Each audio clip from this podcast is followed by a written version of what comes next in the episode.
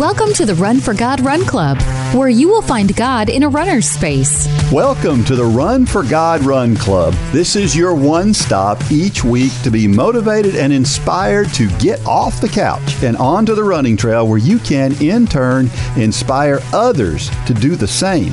Let's learn, laugh, and leap into running together, giving God the glory for what we are able to do in His name. Amen. I am your running host, Dean Thompson. Today, along with Run for God founder Mitchell Hollis, we have nationally ranked triathlete Lane Hollis. Is there any relation there? Possibly. so, sometimes I admit to it, sometimes I don't. It depends on what he's up to, right? Exactly. Absolutely. So today's show is going to be a little different than usual. Uh, we uh, we have a, a story from a Run for God supporter that is very long, and so we've broken that story up into sections this time, and so that it's uh, there aren't going to be any dean's thoughts. So um, that's probably a good thing. That's Do what I'm you- thinking. Does that mean you have no thoughts this week? Uh, or maybe that's it. You're always full of thoughts. I am full of thoughts. uh, I've been told I'm full of something. anyway, uh, but no Dean's thoughts means more of Lane Ho- Lane Hollis, and you guys would much rather hear from him than you would me. So um, we're going to talk about triathlon racing. We're going to find out what a teenager thinks about spiritual matters, and I think that's exciting. And I think you'll be pleased with what you hear. So. Mitchell, what's it like having an athlete in the house that's known all across the country? Well, I don't. I don't know that I ever think about it. Um, yeah, I mean, sometimes we have to to let reality sink in because of the magnitude of some of these races that we go to. Uh, but Lane, Lane's a he's a good guy, and he he's he's never let that go to his head. We've always tried to make sure that doesn't happen, but that's just who he is. And uh, yeah, it's it's um it's pretty cool. it's exciting to see him be up there near the front of those races too, and to to watch any anybody perform at a high level is a lot of fun to watch. Anybody that you're rooting for, but it's just extra special when it's your flesh and blood. It is, yeah, it sure is. So, Lane, how does it feel to know that there are guys in Indiana and all across the country that are going, man, I got to figure out how I can beat that Lane Hollis guy? It feels great. It really does. um, it feels like a big family in a way. Um, you always feel like you're at home when you go to different places. Um, but then there's still the competitor inside of everyone that, you know, when the race starts, it's time to go. But it feels really good. Yeah, Yeah. Dean, I think that's one of the things that I think about when Lane said that is when we go to these races, it's it's the top guys and girls in the country at all these races we go to, but nobody really thinks about that. Nobody we get there and it's all a family, all the parents know each other, all the athletes know each other. You know, they're all great friends. Um, you know, there's not a lot of drama in the sport of triathlon. We were actually talking about this the other night. In so many other sports, there's seems like there's a lot of drama. Yeah. Uh, but in the triathlon world, there doesn't seem to be that much. So it's, it's like a big family anytime we, we Yeah. travel to go to these races. Yeah, but make make no mistake, there's a few guys out there who are trying to figure out, all right, what is it going to take for me to beat Lane Hollis? Oh, you better believe it. Yeah. They're they're buddies off the race course, but they they step up to that starting line, and I think it's uh, It's fierce, and that's I'm what I, you know. And I've noticed that because I've gone to a lot of these races, and I see these guys hanging around. They're cooling down together afterwards, and they're it's, and I see it because I when I'm on the racing scene as well, just road racing. Right. Um, it's the same way. You know, I'll battle for for you know. 35 minutes in a 10K with a guy, and we're going shoulder to shoulder, and it's all we got, and we're trying to beat each other's brains in. But after we're done, it's, you know, what's going on in you're life. high fiving each other. Absolutely. Yeah. It's a lot of fun. So, why do you think triathlon is your sport? I mean, what makes triathlon the thing that you're good at or that you enjoy? I think it. I mean, everyone has you know a sport or a thing, a job that uh, clicks with them. And used to, for me, it was baseball, but um, you know, basketball and football never really clicked for me. And I was very young when I got into triathlons, but it didn't really click until I was thirteen or fourteen. And so I think just the the uh, training, the constant training, and doing it for so long, I've grown to love it more and more. Yeah. Did you know that I was a baseball player I did. And at one time, I had to choose between baseball and track, and Mm. I chose track. And it's changed my whole life. So uh, Worked you- out pretty good for you. Yeah, it worked out pretty good. So, uh, but I will say, um, ba- I was pr- now I wasn't a great hitter. I was an okay hitter, but I was a center fielder, and nothing touched the ground. When I, was, I don't like to brag a whole lot, but when it comes to playing center field, I was pretty good. Sounds like he's bragging. I doesn't was. That's what I I'm was. I was. Yeah. sh- I was shortstop and center field. Yeah, yeah. Um, it's a lot of fun out there, awful isn't it? hitter. Yeah, Isn't it was. great when you see one hit that you're wondering if you can get Yeah. to? Oh, I love that. oh my goodness. Um, so, Mitchell, what do you think that triathlon has taught Lane to make him better at life in general? Well, I think endurance sports in general, um, I, I can tell you what I think it's taught Lane. It's, it's taught him the the value of a work ethic. It's taught him to, to work hard, to persevere, to get up when you don't want to get up, um, to get back up when you've been knocked down. You know, Lane Lane, the sport of triathlon for Lane, he's never he's never been right on top. He's never been ranked number one in the nation. Right now, he's ranked number two in the nation and I think that is that is a good thing. You know, I've I've known some athletes who had very early, uh, extremely successful triathlon careers as a at a very young age, and it I almost look at it and I think it was a bad thing uh, Yeah. because they had too much success too early.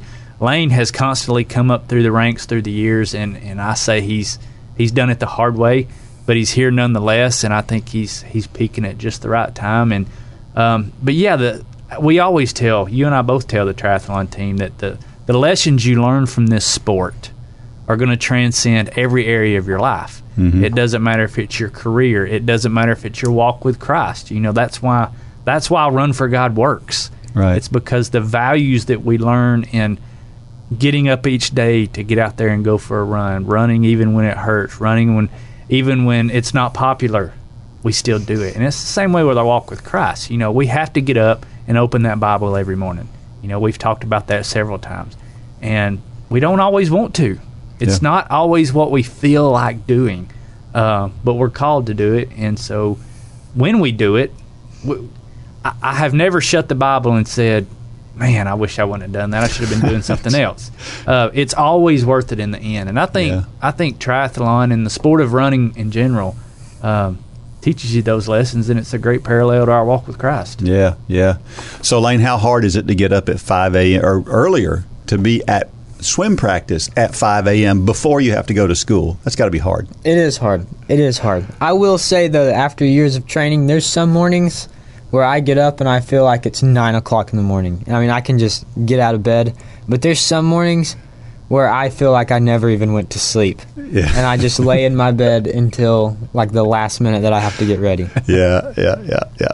You're still a teenager, re- Yeah, regardless. So, listen. If you have questions, if you want, if you want to ask Lane a question, or if you've got questions about Run for God in general, you have questions about our podcast. If you've got subjects that you'd like for us to cover, whatever it is, you can send messages to Dean at RunForGod.com. Um, if you don't know about Run for God and you happened upon this this podcast, go out there and check out RunForGod.com and learn more about what we're about. As always, we are proud to be sponsored by the world's greatest digital music platform. And we're going to talk about that platform a little bit more next week, so stay tuned for that. But our, our sponsor is J Radio. You know that moment when you're running and you settle into that perfect pace, and then the next song comes on? Don't let that happen again. With the new J Radio, you can trust us to make sure that the next song in your playlist will help you keep up that pace. Check out the Radioactive station on J Radio for all different genres of workout music handpicked for you while you run. Start listening now at jradio.com.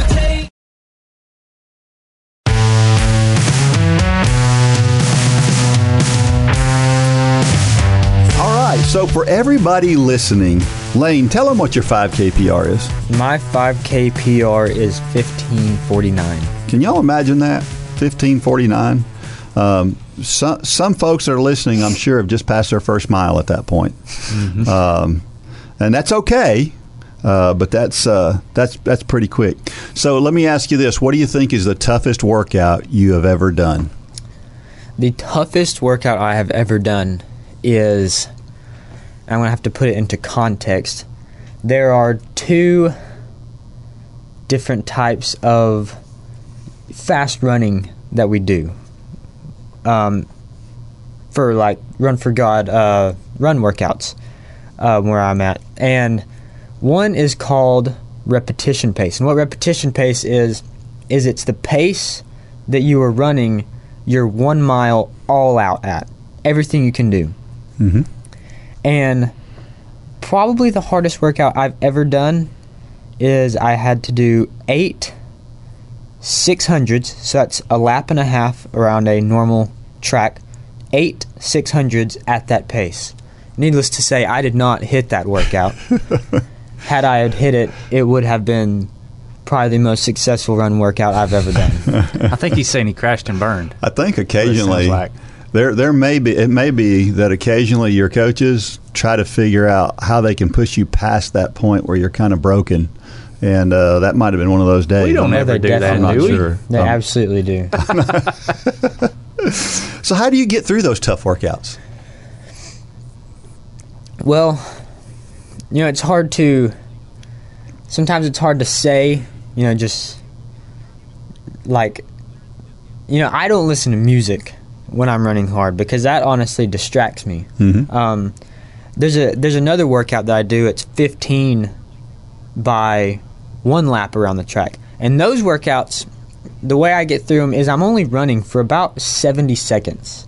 And I think about, I like to think about people who are doing things much harder than I am. Um, I've always looked up to Navy SEALs. Mm-hmm. 70 seconds, 15 by 70 seconds.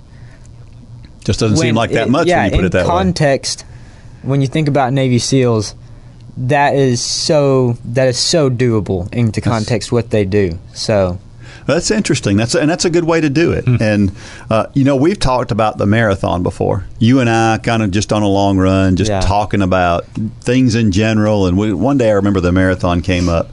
And you know, your dad is, is famous for saying not too long ago on this very podcast that he favored the longer, slower stuff because he didn't like to hurt that bad, like Yeah. it like it does in that shorter stuff. Um, but you have a little bit a different take on on the marathon specifically. So, what do you think about the marathon and, and maybe the people who run it? the marathon and the people who run it. You know, obviously, I've never ran a marathon. The Right. longest I've ever ran is a half marathon. Right? Um, and that's probably the longest I'll run for, I mean, a while. And so a marathon, it honestly kind of seemed intimidating to me. If I were to go out and try to do good in a marathon, it is kind of, honestly kind of intimidating. So people who can do that, I have a lot of respect for, no matter how fast they can do it. Um, but me personally, I like, I like the adrenaline of that short, you know, less than an hour type stuff. Um, I like I mean, it sounds very weird to say, and I don't like excruciating pain, but in this sense, I kind of do. That pain for like under an hour. Um, I don't know. I, I get it. I get it because I'm I'm right there with you. I prefer the shorter, faster stuff myself. Um, even at my age, I still prefer, prefer the shorter, faster things. I like Yeah. 10k and under. I've run some marathons and half marathons and other things, but I just prefer the because it's. I think you you hit the nail on the head. I love the adrenaline. There's an adrenaline that you don't get in the long stuff that you Yeah. do get in that short stuff, and I think that's cool to feel that. Um, so listen, we want to hear your story. We're going to share a story here, uh, but you have a story as well. We talk about that all the time. Don't forget, we would love to hear your story, and you can send that to us. So please, you can go to runforgod.com and go to the devotions tab, and you can submit your story there, or you can send a story directly to me. Whichever way you want to do it, we we need to hear your story so that we can share it with other folks because whatever your story is may be just what somebody else needs to hear. So as I said, we've got a story today that's long and we're going to tell it in three pieces. So we're going to stop in the middle of the story and take a break and then we'll we'll finish it. We'll we'll continue it after that. So it comes from somebody from Hopatcong, New Jersey, and the lady's name is Tracy Hetty. She's a longtime Run for God supporter. Um, but you're going to hear that her Run for God journey is a little bit different, maybe, than, mm. than a lot of folks. So it is entitled, I Quit Run for God. I spent most of my adult life weighing between 225 and 240 pounds. Then in 2012, I quit smoking, and over the next five years, I gained 100 pounds, weighing 332 at my heaviest. During those years, I started and quit the Run for God program more than once. I always had an excuse. I can't even remember the order that I used them as excuses, but I remember them all. My husband and I started together, but then he was injured. Well, I couldn't go on without him. The group started on their runs in the church parking lot, but as the runs got longer, they began to do the Bible study at church and then go to a nearby park to run. But I had commitments at the church, so it was too much to come here, then leave, then go back. You know, the park was so far away. it was five miles. Then another time, a couple of weeks in, I had to go on a business trip out of the country and I had to miss a couple of weeks. While I was gone, I was stuck in a hotel without a car, which meant eating a lot of meals in the hotel restaurant. During one dinner, I posted pictures of my dinner and dessert. A short time later, I got a message from someone about the food I was eating. The message was sent out of concern for my health and the person knowing my struggle with weight and trying to get active. But to me, it meant that people were watching and judging me. It gave me the perfect excuse to quit the program again. My life and choices were no one else's business. We can find a way to justify every decision we make. Maybe if I had stopped making excuses, I wouldn't have ended up where I did, which was on an operating table getting bariatric surgery because my weight was so out of control it was crippling. It hurt just to walk. So, after some leading from the Lord, I had a sleeve gastrectomy in April of 2018. Once I lost some of the weight, I began doing aerobics and continued exercising throughout the summer, but I started thinking about the Run for God program. I knew the church still did it, but I didn't know when. So I asked Dave Hickey, who had started the program at the church, and he said there wasn't a class scheduled at that time, but I could do the program on my own. Yeah, right.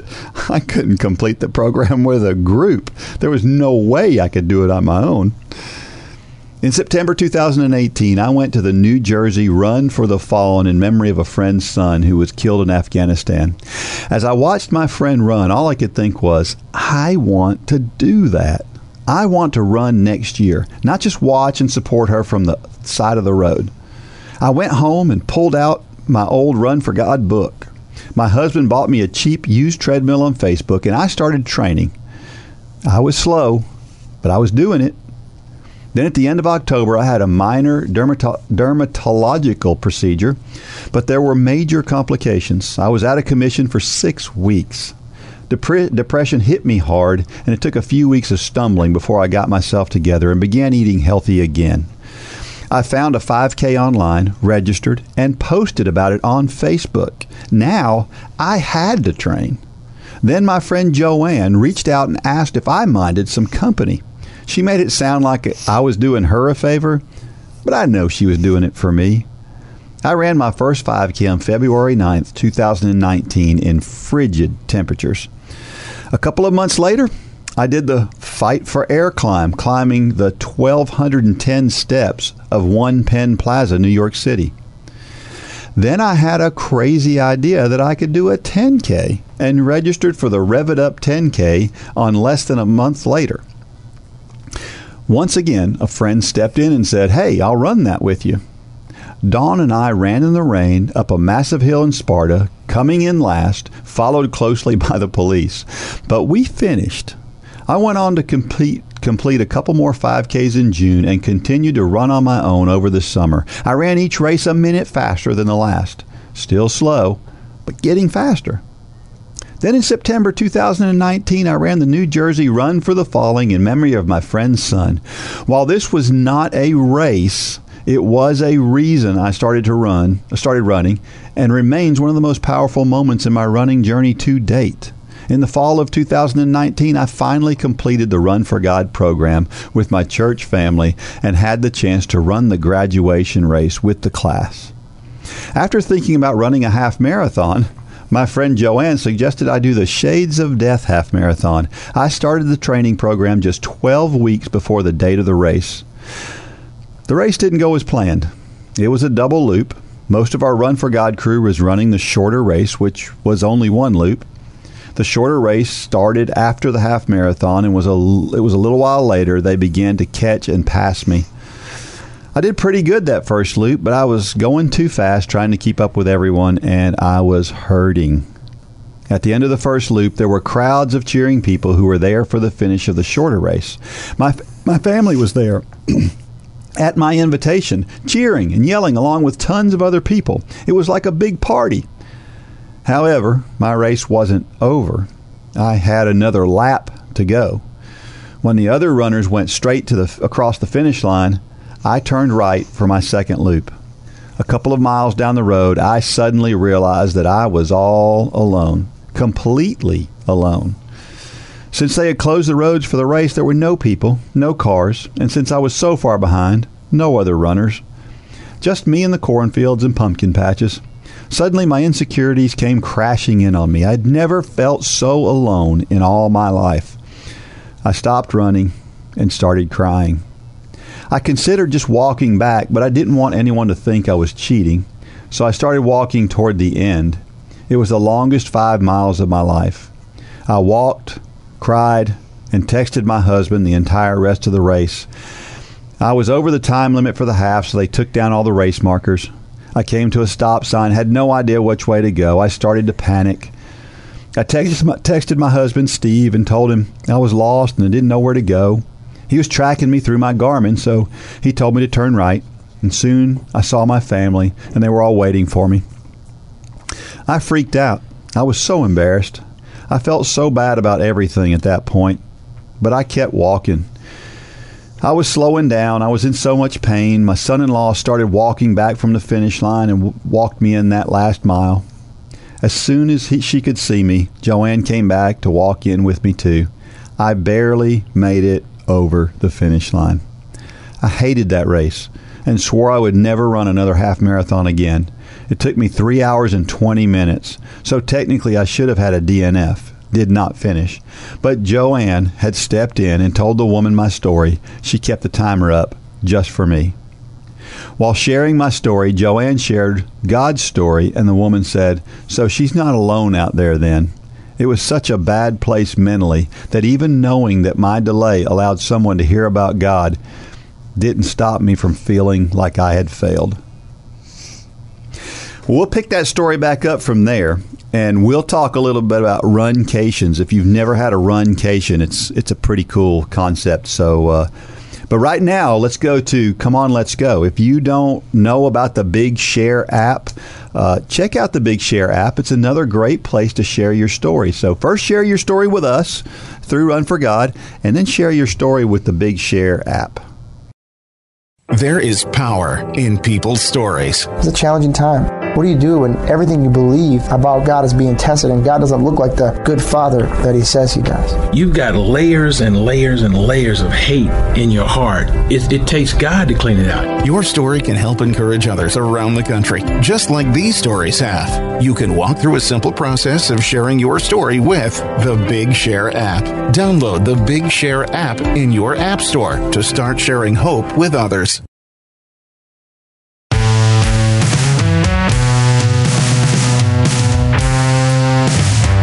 All right, so we're back. So, Lane, people probably want to know what does a a guy who's a senior in high, going into being a senior in high school, um, who travels all across the country running these crazy triathlons, um, who trains 70, 78 hours a week, something like that. Maybe it's a little bit less than that. Uh, a lot, a lot of. So, what's your favorite Bible story? My favorite Bible story. I feel like it's odd. I feel like I'm not in the same boat as most people. Even my parents were like, "What?" when I told them my favorite Bi- Bible story. My favorite Bible story is the story of Job. That Um, is different. It is different. But why is it your favorite? It's my favorite for a few reasons. I I guess I I really enjoy hearing the the amount of endurance and the amount of faith that Job had to go through all that he went through. And you know, a while ago I was talking about, you know, what helps you get through workouts and I was talking about Navy SEALs. Job is also another one. Very, very few people have gone through what Job has gone through. And to see that he still was faithful and never cursed God in all that he did, um, that's pretty impressive.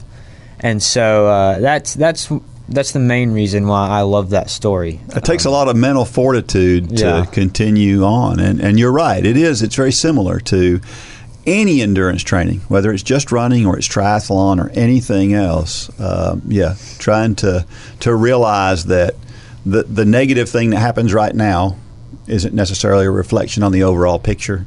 Yeah. In, in the end, because in the end, there's a, there's a positivity there. So I, I know my, my favorite verse is is from Joshua one nine, and the the part I love the most about Joshua one nine is the fact where he says, "Have I not commanded you?" and he's saying it because he's already said it several times before that, and because that's what my brain needs. It needs something to be pounded in there over and over again.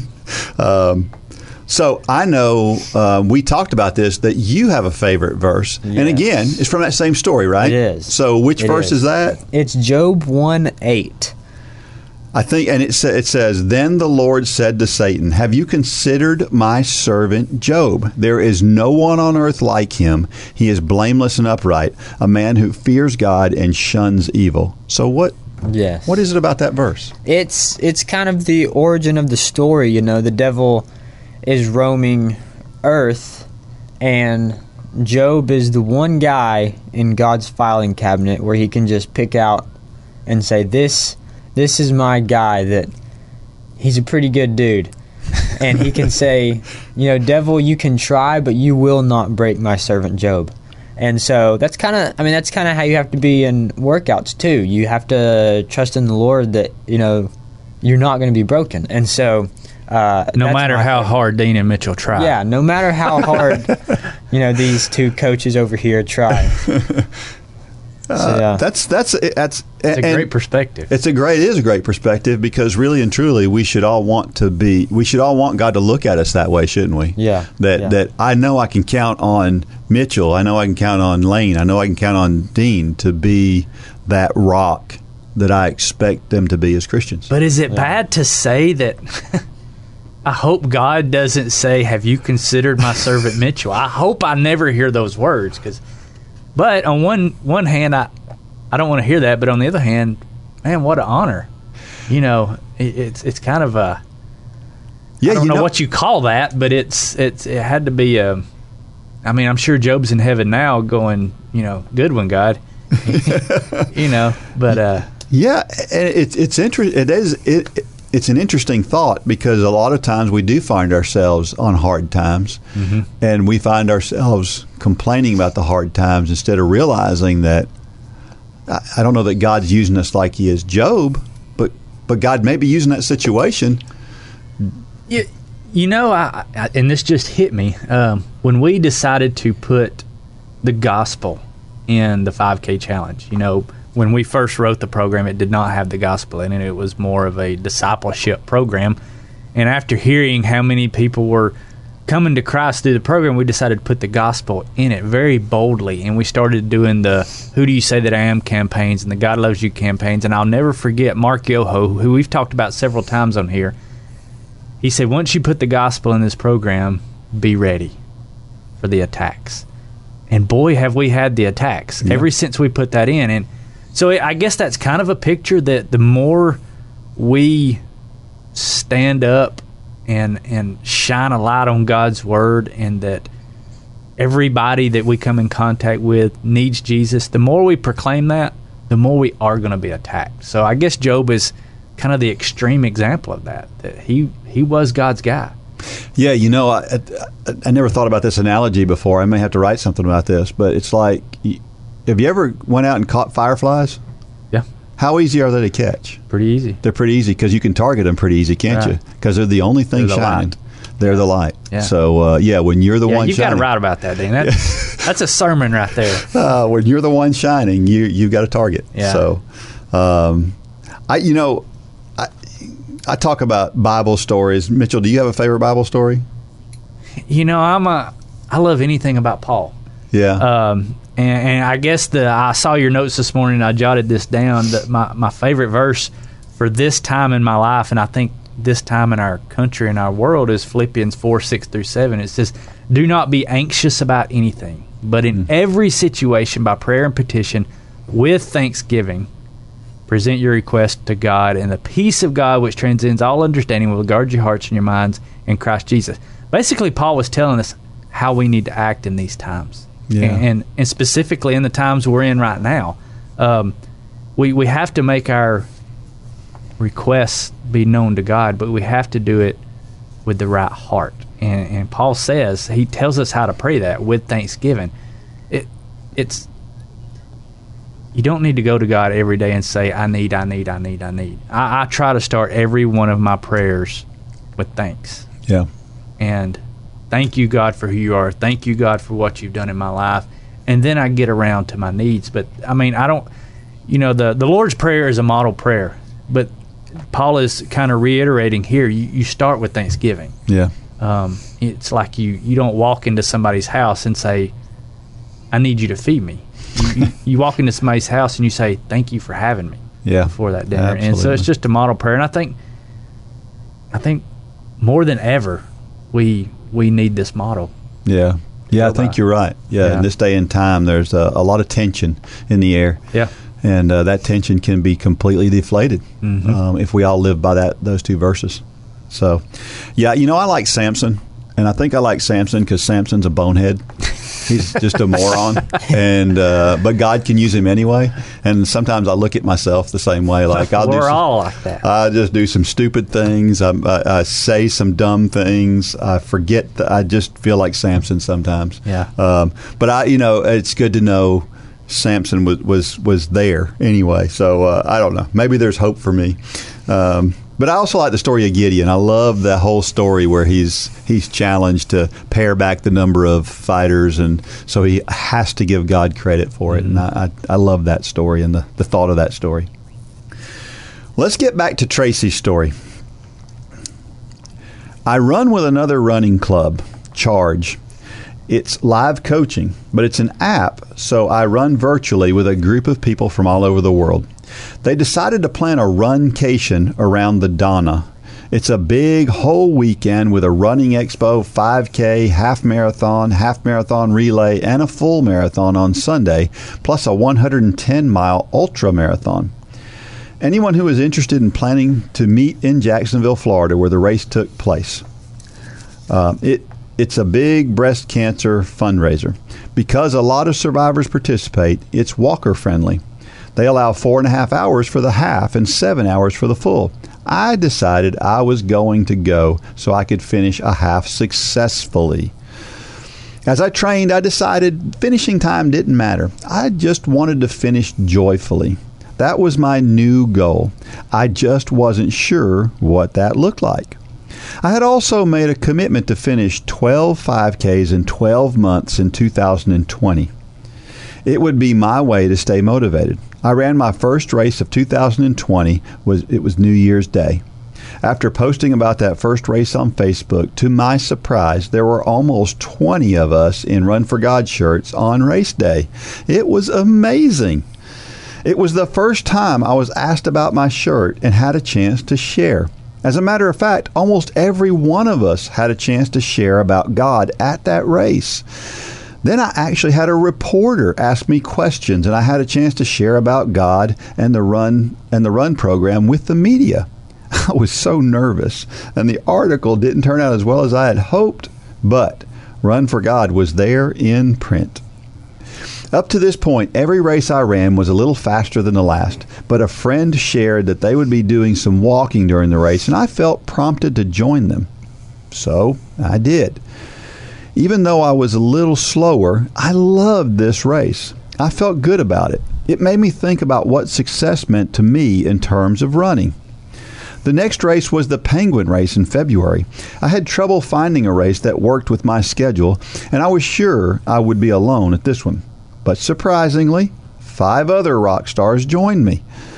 A little way into the race, I passed an older gentleman who was really breathing hard. As I passed, he said, You're going to beat a man who will be 91 next month. For the next little while, we stayed pretty close to each other. I found out he ran his first race at age 74. Hmm. At about halfway through, I noticed a woman who was running and walking alternately. She would pass me, then I would pass her. She was slowing down, so I started to move out ahead of her when I clearly heard the Lord speak to me. He said, Why are you here? I almost stopped in my tracks it really made me think about why I was running that race. So I slowed and started talking to Linda. I ran the rest of the race with her, and eventually another runner, Ralph, joined us. I shared a little bit about Run for God, but mostly I listened to their stories. Ralph had lost his business last summer and started spending his time drinking and watching TV. He finally realized that he was going to die if he didn't make some changes in his life. So he started running. Now he watches what he eats, exercises regularly, has lost some weight, and feels much better about his future. This was Linda's first race. She was a new runner. She shared that her husband had run this race last year, but she wanted to beat his time of 43 minutes. I noticed we were about 40 minutes in, but we were close to the finish line. I told her that I thought she could do it, but she was going to have to push. As we turned a corner, we could see the finish line. As Ralph and I cheered her on, the three of us crossed the finish line together in 42:32. She accomplished her goal. Nate, my 91-year-old friend, had already finished with a time of 41:47. Once again, one of my slowest races, but one of my happiest finishes. It was the first time I smiled as I crossed the finish line. This really made me think about my purpose and why I run. The Donna was one week away. Was I ready? Physically, yes. I had followed my training to the letter. Mentally, I felt better, but not fully confident. Although I was running with my Charge Run Club, I had made a commitment to always wear a Run for God shirt when, when I race. So, on top of my race fears, I was worried about being the only one in a Run for God shirt and how my fellow Chargers would take it. I remembered that a friend had written a Bible verse on his calves when he ran a Spartan race.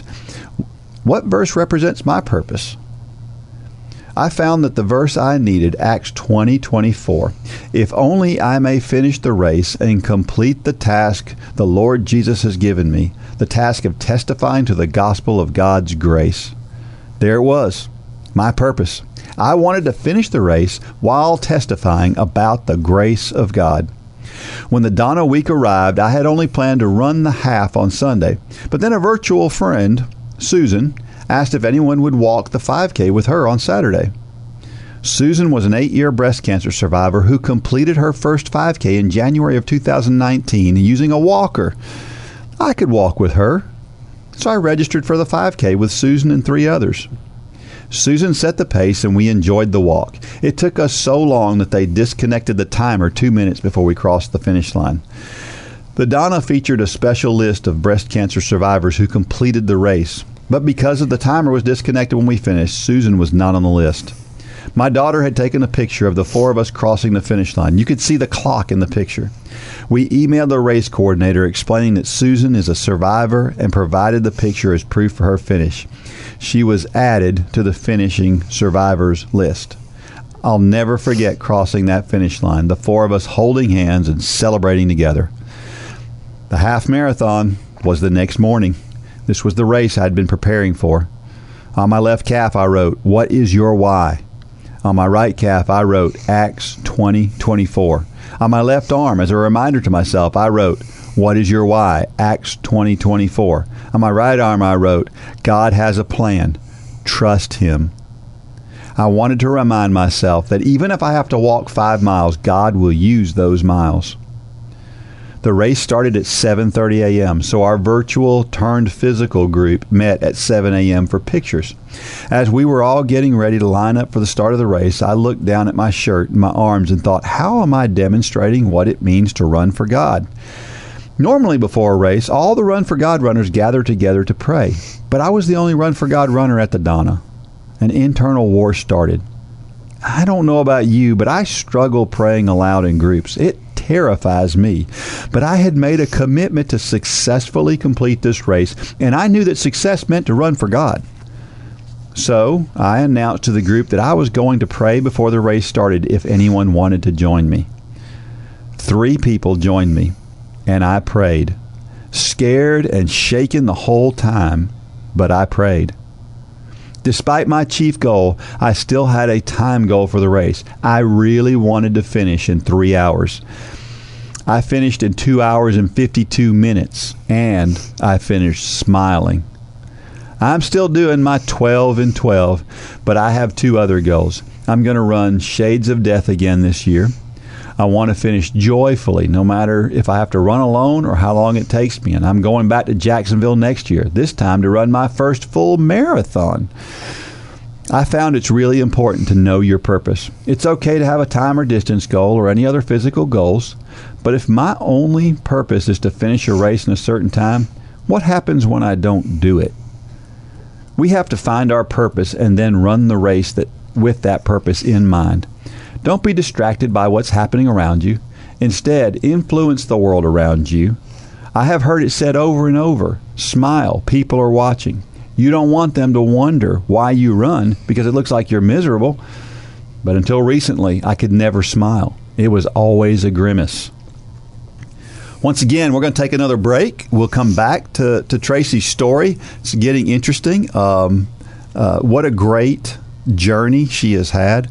Uh, but we want you to become a Run for God coach. It is something that is so easy to do. And if you don't think you're a Bible scholar or you're afraid to get up in front of people, we've made it easy for you, haven't we, Mitchell? Mm-hmm. Sure have. Absolutely. So become a Run for God instructor or coach today. If you've ever participated in any sport, you've probably met a great coach. Great coaches inspire us to do more than we ever thought possible. You can be the leader that helps others achieve things they never thought possible. You, yes, you have the ability and the opportunity to be that person. All you need is a heart to help people and the ability to follow a plan. The Run for God 5K Challenge will come ready to help you inspire those around you. The step by step guide will direct you how to plan, pray, and train people both physically and spiritually. You can help them become more fit in their health and in their walk with Christ. Share your passion. Go to runforgod.com to find out how to inspire others to accomplish big things.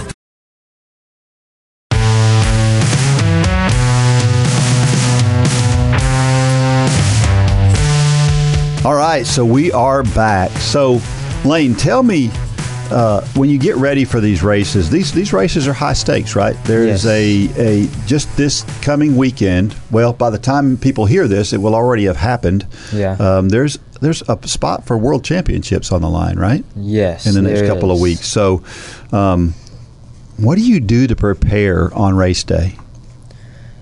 a lot on on race day you know we try to make it as easy and as convenient as possible to be ready on race day you know the day before the days before um, we're getting we're making sure everything is perfect the bike is set up and everything and so race day morning we all we have to do is eat breakfast go to the race site set up and we're good so race day morning there are a few things I have to do. Breakfast is obviously. So, do you eat the same breakfast every before every race? Yes, Okay. I have tried uh, different ones over the years, but I have a breakfast that I eat every time. And do um, you time that breakfast for a certain time period before your race, or Yes, I do. Kind of not like very specific. I usually just eat when I wake up, Okay. but I wake up the same time uh, before every race. okay? So, but yeah, um, even in the hotel room, you know, in the hour, I I'm kind of different. Some of my some of those friends that we talked about that also race, you know, at the top level. I've been in hotels with them, um, and they'll wake up 20, 25 minutes before they leave the hotel. And I'm not like that. I have to have I have to feel so comfortable with the amount of time I have Yeah. Sometimes I'll wake up an hour and 15 minutes before I leave the hotel. And I mean, I'm that's not a problem for me though cuz I'm willing to lose 30 minutes of sleep to feel more comfortable race day morning. Absolutely. Um, Because, I mean, as we know, it's two nights before the race that the sleep really matters. You know, some of these elite races, I'm so lucky because elite races, they're not super early. They Yeah. do give you the luxury of not being super early, but some some age group races and stuff. I mean, some of these races start at six in the morning, and Yeah. so if you really want to, if you're really trying to compete, and you're one of those people who need time, you know, you gotta wake up at three thirty or four. Um, and so, but yeah, there's So- a lot of so at this point in time, your your race takes about an hour, Yes. right? So how long does your warm up take? my warm up in a triathlon specifically takes from the time I start doing my drills and dynamic warm ups. Um, it takes around an hour and a half, an hour and 45 Mm-hmm. minutes. I think that would surprise a lot of the people listening to this. Yeah. To know that you warm up longer than it takes to run the race. Oh yeah, because you're I mean you're warming up for three individual sports. Right. And I mean you look at track athletes, track alone athletes and they're warming up for an hour and a half. And so in reality, I mean it's not super long per per discipline. Yep. I also there's also the time in that warm up though where you got to time everything right because you also have to go put your stuff in transition Yep. uh, before the race and so So you got to plan all this stuff out. Yes. You, you got to know what you're going to do when you're going to do it. Yeah. yeah. Yeah. yeah definitely What about what's going through your head uh, while you're doing all of this? Well, race morning, I try to make my head as clear as possible because, you know, obviously these races being as big as they are and only having, well, this year I'm only going to have two if I don't go to Worlds, so hopefully I'll have three. But, um, you know, usually in a normal season there's seven races, seven races in 365 days. So there's seven days out of those 365 days where everything has to go perfectly. And so that's, I mean, that's kind of stressful. Yeah. And so I'm just trying to make my head as clear as possible. You know, the days before the race, I'm thinking about the race, I'm thinking about what I can do to make the race go perfect. But the day of the race, I'm not, I'm not thinking too much about the race itself. I'm thinking of it as a, uh, as kind of like a, a uh, workout. I mean, the days before I'm thinking of it as a race because I'm trying to make sure everything is perfect and right and everything's going to go as planned. But the day of the race, you have to think of it as a workout Yep. because you know we always talk about um, doing your best, and obviously though you want to win, but you have to make it a workout in that there's a process to it, and you always have to pay attention to the process for that race to go perfect. You can't rely on someone else.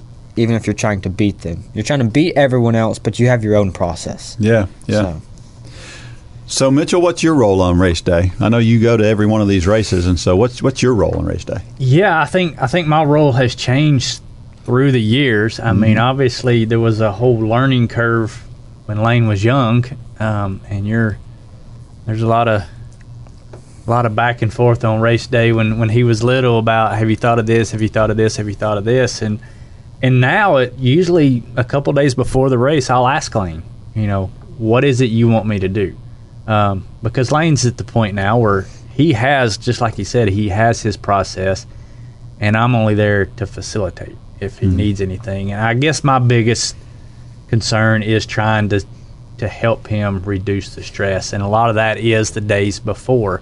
You know, when we do when we put races on, I always make the comment on race day. I want to have nothing to do. Mm-hmm. You know, as kind of as as the run for God guy, I want to have nothing to do on race day. And what that means is I want everything to be planned and done before race day. And it's really the same way with Lane's races. My my goal as his dad and his coach is have you thought about everything in the days leading in? You know, I, I, I get a little bit frustrated when we go to this, some of these races, and I will see parents just flipping out on their kids and have you done this and this and this and there's nothing you can say on race day. There is absolutely nothing you can say to an athlete on race day that is going to make their race better. And- the only thing you can do is get in their head, add stress, and make their race mm-hmm. worse. And I've I've had to learn that through the years. I think Lane would probably say early on, Dad, you you, you stressed me out some, but I've learned through the years how that process works and how an athlete's brain works on race day. And it's they're trying to tune everything out, and all we can do is plug stuff in. Yeah, and a lot of times it's how you phrase some things. Even I'm sure you've probably learned that that that maybe you've noticed you've been watching him warm up, and maybe he hasn't gotten a particular thing done. And I know it's this way for me as a coach. I see somebody that hasn't done something. Well, on race day is not the day to go. Have you done this? It's Right. have you have, have you already done what what you know what that thing that you need to do? You know, Yeah. just in a, a almost like conversational because it's less stress Right. you do that. Yeah. So Lane, we we normally share a motivational thought of the week, but maybe there's something that motivates you that you'd like to share. Um, can you give everybody your favorite way to be motivated, or a quote, or a a story, or something? Yeah. So being an, being an athlete, you know, we talked about you know working through workouts, getting through workouts, and there's actually there's a guy, and he uh, he was in the military, and then he was a bodybuilder, he's a weightlifter, and then he ran, and then he and then he does Ironmans. He also owns a business. Very suc su- successful guy, um, and his kind of his kind of motto or quote is "Go one more." Like that's Yeah. his quote, and that is so that's so um, applicable to life, especially workouts. I mean, those workouts Mhm. that I was talking about, it's all about just going one more. Because if you think about if you're doing uh, if you're doing a 5K, some of those first time 5Kers, if you're thinking about how hard the last half mile is going to be, then you may never get there. Mm-hmm. You always have to think about the mile that you're in, Mm-hmm. um, which is also a book by Ryan Ryan, Hall. Hall. which is really good. um, but that quote, "Go one more," is probably one of my favorite quotes, and it's very applicable to life in general. I like that. Uh, to go one more can can be one more mile. It can be one more minute. It can be one more gear. It can Yeah. be one more of almost anything, can it? Because Yeah. that's what. And you you've heard me say it before. There's always a little bit more in that tank, and so if you can ever find that little bit more, um, then that's that's important. And you know, it's funny because as a coach now, when I'm doing a workout and when I'm trying to run a race, that runs through my head too. I, I that you know, I think I think well, I I've told these folks you got more in the tank, so it's like, well, then if you say it, then you believe it. You better find it, Yeah, because and I it mean- makes me dig deeper. Because I mean, let's just say you're a first time half marathoner Mhm. and you're at mile 4 and you're thinking 5 miles ahead and you don't you do not think you can do it. You don't think you can get through the whole thing. Yeah. Well, what if we told you you only had to go 5 miles? Could you go that extra mile? You probably could. Probably could. And then if once you got there, what if we were like, "I'll just go 6?" You Yeah. probably could. And so you always need to focus on just going one more. the next step on, in, in the process. Absolutely. That's a good thought. Well, time to finish our story. Here we go. During the Donna, there was an app where people could track your progress. And I knew a few people were tracking me. But when I found out that the tracking wasn't working, I decided to go live on Facebook during the race to let my family and friends know how it was going. I went live at mile 7 because I was just past the halfway point. I did it again at mile 10 because I was in the double digits and only had a 5K left. Two days after the race, I got a message from a fellow Charger who had also run the half. She wrote, Just want you to know that your live video inspired me to do another half. At mile 7, you were so happy and excited. At mile 7, I was miserable. You showed me that all we do depends on our mindset. Thank you. Are you kidding me? I probably hold the record for the highest number of times to quit the Run for God program. Even knowing God used my delay to share the story of God with an unbeliever, I had still felt like a failure. I looked like I was dying every run before that and couldn't figure out how to smile while running. But when I stopped the excuses and feeling sorry for myself, and I figured out my purpose, it showed. Somehow, I became an inspiration to others. And when I needed inspiration, the Lord delivered. This last race was run through a lot of neighborhoods, and a lot of the people were outside their homes cheering us on. Around mile 12, I started to struggle a little. I'd been running almost two and a half hours at that point, and I was feeling it. Most people were wearing Donna race shirts or lots of pink since it was breast cancer race, but I was wearing a Run for God shirt. All of a sudden, I heard someone holler, Run for God! You got this! I looked up to see a woman smiling at me from the side of the road. I picked up my pace and ran to the end. I don't know what I would have what would have happened if she hadn't been there, but I didn't have to find out. God was there with me, reminding me of my purpose through a voice in the crowd. Be an inspiration, and you will be inspired. Hmm.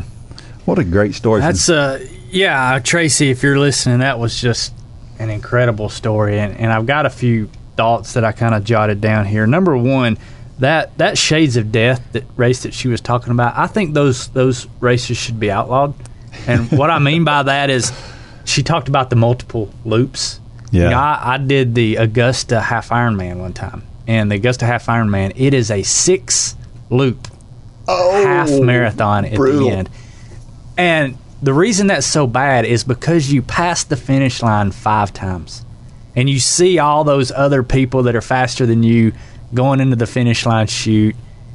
and it's demoralizing when you have to run past the finish line chute to go out for another lap. I think the I think about the Nashville marathon. You know, it's they start you with all the half marathoners and you pass the finish line to go out for a second loop, and all the halves are finishing, and it's yeah. Uh, so I personally think Tracy that those those those races should be outlawed for that reason. Um, but her story reminds me of what we talk about a lot, and and this is not taking anything from other race directors in the country because uh, most races have a different mo than we have. But one thing we do at a Run for God race is nothing comes down, and in fact, the crowd is the largest for that last finisher. Lane yeah. can attest that for every year that we've done a Run for God race, we, we put on a half marathon, and we always send out our younger athletes to go back to that last runner and run with them in. And and we talk about this. You, yeah. you're Dean, you're an elite runner,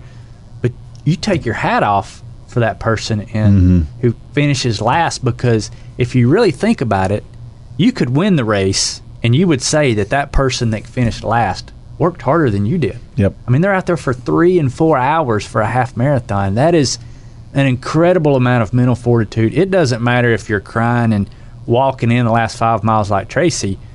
You did something that a lot of people said couldn't be done. You did something probably that you said couldn't be done, and it's for that reason that that we we don't touch anything until until that last runner comes in.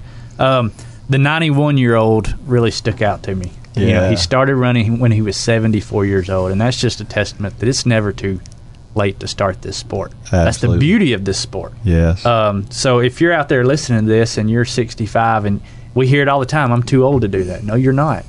Lane, are you still going to be running when you're 75 years old? Yes, probably. Oh, okay. I, I was just checking. uh, and then she talked about in this last race how it made such a difference because – and, and, she didn't say this is why it made a difference, but I think it is the reason she it made a difference was is she was encouraging other people. And I always say there's no better way to receive than to give. Yeah. Uh, and when you turn that focus, that's why I say if you ever teach a Run for God 5K challenge, it's going to change you just as much as it's going to change the people in the class because you learn to give. Yep. You learn to give your knowledge and your expertise and your time, and there's you get so much in return from that. So that's yeah, I mean that's just a, a great testament. And then she said, "Know your purpose." Well, what's the very first question that we ask in a in a 5K challenge class? Why are you here? Why are you here? Because if you don't know your why, it doesn't matter if you know how. Right. Um, you have to have a why, whether it's you know, Dave Ramsey talks about this a lot. You have to know your why. Why are you getting out of debt? Because then we can we can deal with the how. But until mm-hmm. you have that why of why you're doing anything, the how is irrelevant. Yep. So I mean, hats off, Tracy. That was a great story. It, it was, uh, yeah, I, I learned a lot from it. Yeah, and we talk about it all the time. Almost everybody who is a runner, uh, almost everybody in, in one way or another, is an inspiration to someone else. Mm-hmm. And I, I see it all the time. I see people who denigrate themselves and talk themselves down because they're not fast or they're not this or they're not that. Uh, but they're an inspiration to somebody. Um, I never forget the the story that I love to read. It's it's called "Hey, Out of Shape Girl," and it's about a girl who's running on the outside edge of the track who's clearly embarrassed by being there, and it's from a, a more elite runner's standpoint. And and the gist of the thing is is I admire you for Mhm. doing what you're doing. It's hard to do what you're doing, just like you said. Yeah. Um, so just realize that when you're out there and when you're doing these things, when you're running, when you're posting things online about your runs, when you're sharing both the highlights and the lowlights of these things, it's an, it's inspiring to people. So keep doing that. Um, it's not about trying to be an inspiration, but it, it is about, and I think you hit the nail on the head. It's when you're trying to give and when you're trying to share in the hopes that it, it will edify somebody, it usually will. Right. And we can we can all see the difference. We can all see the difference. You see the the Facebook post where they just want to tell everybody how good they are at whatever it is. And then we see the you you can see the difference when it's somebody who's you can kind of read their struggle behind what they're posting and and yeah, those are inspiring and, and you're inspiring people all the way up to elite runners. Mhm. Um, because it's it's not all about the times, it's about the why. Yeah, yeah. So she talks about having quit the Run for God program. Have you guys ever quit anything? Do you remember anything that you quit? I quit smoking. Yeah. Does that count? I, I think it does. that was a good thing. It, it was. Um, I've had to pull out of some races before. I, I shouldn't say had to. Um, there was an ha- there was a half Ironman that I was signed up for one time, the Chattanooga Half Ironman, that I pulled out of it for a variety of reasons, and none of them were good ones. And I look back now, and I still kick myself for doing that because I'd never done that before Yeah. and you know it was all the excuses the time i'm not in shape like i should be and that's what i, I really struggle with professional elite athletes and, and i hope i'm not stepping on any toes here but and i understand why they do it but when you see the the top elite athletes and the race isn't going the way they want it and they'll pull out Yeah. now i understand that that is their life and they've got to save the body for another race and, and i get that but um, there have also been very elite athletes i'm trying to think of who was it at ironman the world championships he was one of the best Jan Frodeno. Jan Frodeno. He was having a horrible race, but he said, "I am not. I'm not quitting because there's thousands of people behind me who look up to me." Yep. And he could have walked off that race course, and and everybody would have said, "Yeah, you Yeah. save yourself for another day," but he didn't, and that is so inspiring to see people who who face a, a mountain of adversity, and they just plow right through it, probably to his detriment. Yeah. You know, he, that he is one of the world's best Ironman Yeah. athletes. Um, but he was thinking about all those people like Tracy behind him. Yeah. And what what was that going to say to them? Yeah. So Yeah. Of course, there's times where, where quitting something is good. Yeah. Um, we mentioned your smoking. Yeah. I, I mentioned earlier baseball. You know, I quit baseball at one time because I made a conscious decision and choice to go in in the running direction. So glad I did. The chances of me having been a professional baseball player were really, really slim since I couldn't hit a curveball very well. yeah, Um, but but that's you know the, it's it's giving giving up some things and quitting some things is good. Um, but it's really inspiring to see somebody who quits something, regrets it, and comes back and finishes it. Um, it's great to see, just like you said, that person who struggles and finishes anyway. Um, I've been in those races where. Oh my goodness! The last Boston Marathon I ran was the slowest marathon I've ever run in my life, other than the marathon I ran at the end of a tri- a, a, a Ironman triathlon, and it wasn't much slower than the Ironman triathlon marathon, uh, or much faster rather. So uh, yeah, uh, it, it's it's tough to finish those things. Well, talk about finishing. Let's let's finish with this. Let's finish with. Lane, you've risen to the top of the triathlon world with through a lot of hard work. Um, tell everybody out there, just kind of like Dean Carnazza says, how they can be the best animal they can be. How can they be the best version of themselves? What advice can you give people? the best version of yourself. Well, num- number one is is consistency. You have to be consistent, and that kind of goes along with the go one more attitude. Going one more, staying consistent with what you're doing, and finding a process for you, finding a process that works for you. Um, and one big thing is if you do the process 10 out of 365 days, that's not consistency. That's not going one more. So you need to find a process that works. Test um, whether it's losing weight, whether it's trying to improve your 5K time, anything in life. Um, you find, you experiment, and find what works, and you've tested the process, and now you use the process and go one more with the process. 365 days. 365 days. I like that. 365. I like mm. it. Talking about motivation and being the best you can be. Um, if you want to connect with others who have a similar interest to yours, um, at least as far as running and walking goes, and you're listening to this this podcast and you're not a part of Run Club, we want you to be a part of Run Club. So, uh, Run Club carries with it a whole host of, of information, of live sessions with a coach, of access to a coach, to training plans, to this podcast and YouTube videos, and just there's a ton of stuff out there that you get for being part of Run Club. Maybe the most valuable thing that you get out of Run Club is knowing that when you become part of Run Club, you're contributing to the Run for God ministry, which is reaching people for Christ and making a difference in, in the lives of people um, by way of bringing them um, to, to the altar where they can accept Jesus Christ as their Lord and Savior. There's nothing more important, um, and that's our number one mission. And when you support the Run for God ministry through being part of Run Club, you support just that. And it is only, it's less than $10 a month. We throw away $10 a month so fast and so easily. Um, and this is well worth it, and it will, uh, it can change your life. Uh, so go to runforgod.com, find out some more about that. Um, we hope that you've enjoyed this podcast as, as you do most. Um, if it's your first time, thank you for tuning in. Again, go and give us a five star review. You know that helps us give us feedback, let us know what we can do. Um, subscribe to our YouTube channel so you can get and get notifications so that you can do that. Obviously, subscribe to the podcast so you don't miss an episode. These are all good, um, even if they do have me on them.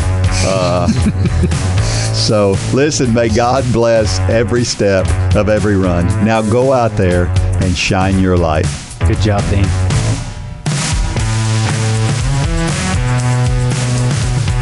For more information about the Run for God ministry, go to runforgod.com. If you have questions about your salvation, click on the Peace with God tab. There's nothing more important. Thanks for joining us today.